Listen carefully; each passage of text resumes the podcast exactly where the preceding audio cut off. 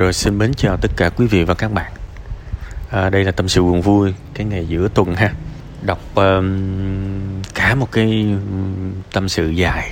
Cái câu mã mảnh tôi nhất là Tại sao em thương mẹ nhiều đến như vậy Nhưng mà mẹ lại đối xử với em như thế.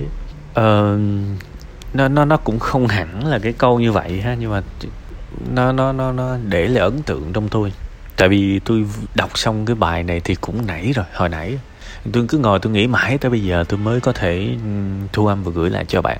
Là tại sao lại có chuyện đó?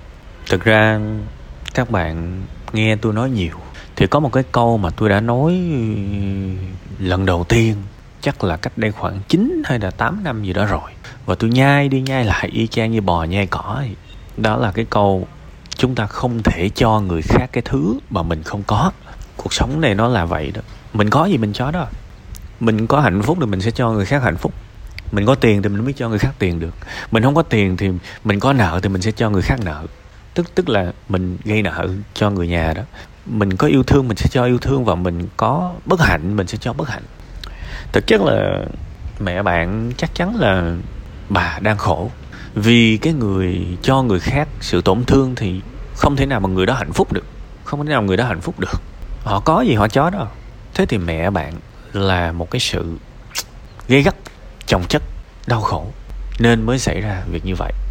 Mà tôi không biết là có liên quan tới cái việc giới tính của con cái không? Vì ngày xưa ngày xưa cũng có nhiều gia đình cổ hủ kiểu như sinh con gái này nọ đồ thì bà nội cũng gây áp lực truyền qua cho người mẹ thì người mẹ sau đó ghét con của mình.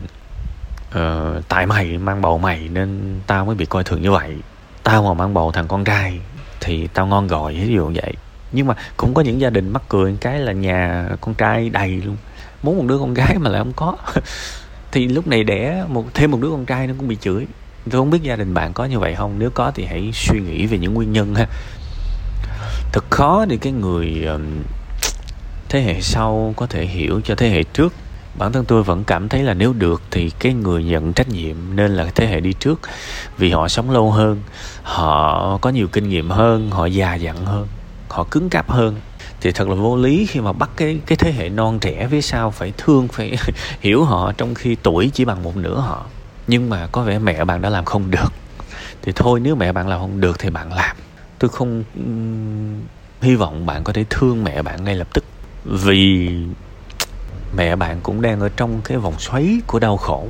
Con người sống theo thói quen. Hễ mà đau khổ hai chục năm liên tục thì thật khó để người đó có những thói quen hạnh phúc. Thú thật là như vậy.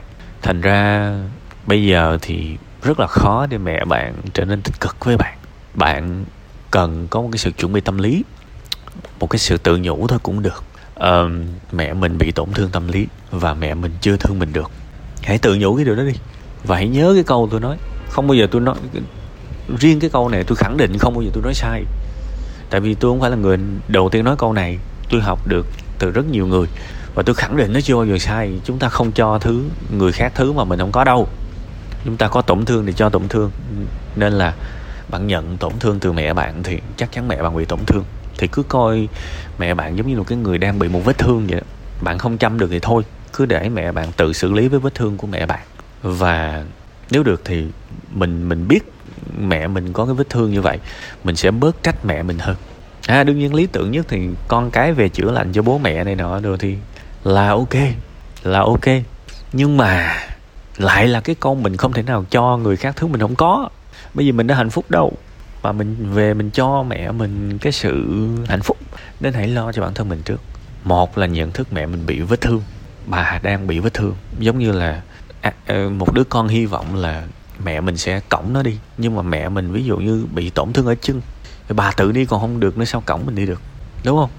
Nhiều khi mình mình liên kết từ vết thương tâm lý qua vết thương thể xác đi, thì mình sẽ dễ hình dung và thông cảm hơn. Một cái người phải chống nạn để làm sao cõng con cái đi được? Con cái phải tự đi chứ. Nhưng mà cái người chống nạn thì họ đau họ đau suốt à. Nên là không có gì ngạc nhiên nếu mà họ cáu gắt, bực bội với đứa con của mình. Điều đó không đúng đâu nhưng mà thôi thì mình có thể biết được tại sao mẹ mình lại như thế thì nó cũng là một cái điều tích cực để bớt bớt hận bớt trách bớt hận mẹ mình. Muốn trách thì cứ trách nhưng mà bớt bớt lại xíu cũng được rồi. Đó là cái thứ nhất. Cái thứ hai lưu ý xíu bạn nên tự thương bản thân mình và bạn nên hiểu là không phải lúc nào 24 trên 24 mẹ bạn đều có những cái lời nói mà bực bội với bản thân bạn. Uhm, đâu phải 24 trên 24 vậy đâu. Và bạn sống ở, ở làng đại học cũng xa nhà. Ờ, bạn hãy buồn khi nào mẹ bạn gọi. Và khi mẹ bạn hết gọi thì thôi hết buồn. Khi nào bạn cảm thấy đang tiêu cực mẹ bạn gọi bạn đâu cần phải nghe máy đâu. Bạn cứ để quăng cái điện thoại đại đó đi bạn đi tắm đi bơi gì đó. Rồi từ từ bạn thoải mái bạn quay lại bạn nói chuyện cũng được mà. Đúng không? Đúng không? Đúng không? Đúng không? Đấy.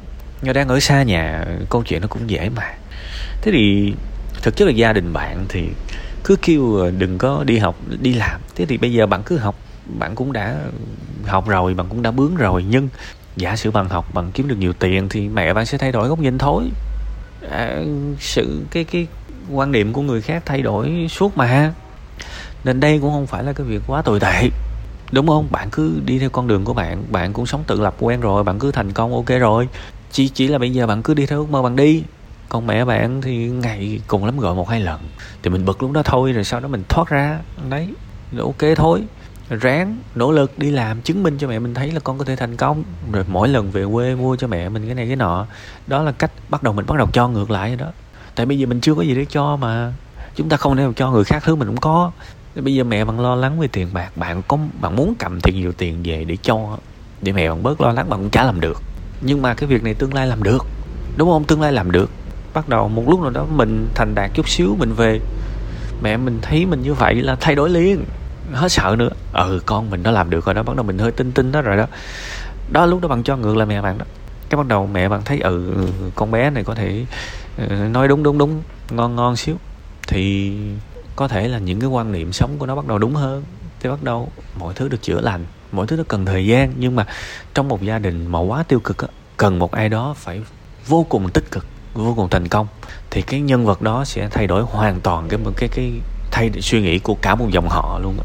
Cả một dòng họ nếu mà quá nghèo đúng không? Tự nhiên có một người giàu lên thì cái nhân vật mà giàu lên nó thay đổi toàn bộ cái mindset toàn bộ cái tư duy của cả cái dòng họ đó. Cái, cái dòng họ đó trước đây con cái cứ 14 15 tuổi là bảo thôi mày đi làm công nhân này nọ đi. Thì bây giờ thấy trong dòng họ mình có một người thành công rồi lại bảo là thôi mày ráng học đi để mày được như chú đó để mày được như cô đó. Đấy thì một lần nữa, mình không thể nào cho người khác thứ mình không có. Mình phải làm một tấm gương. Mình phải là một cái gì đó đầy đủ, trù phú. Thì mình xuất hiện ở đâu? Mình cũng có cái để cho người khác, cho về suy nghĩ, cho về niềm tin, cho về năng lực sống, cho về góc nhìn nghề nghiệp đủ thứ hết. Vậy thì bây giờ, bài toán của bạn rất đơn giản. Mẹ bạn dù sao cũng chỉ làm khó làm dễ bạn từ xa thôi. Còn số phận vẫn còn nằm trong tay bạn sự cố gắng vẫn còn nằm trong tay bạn. Hãy cứ kiên kiên quyết chứng minh, rồi mọi người sẽ thay đổi suy nghĩ về mình. Ha, cố lên.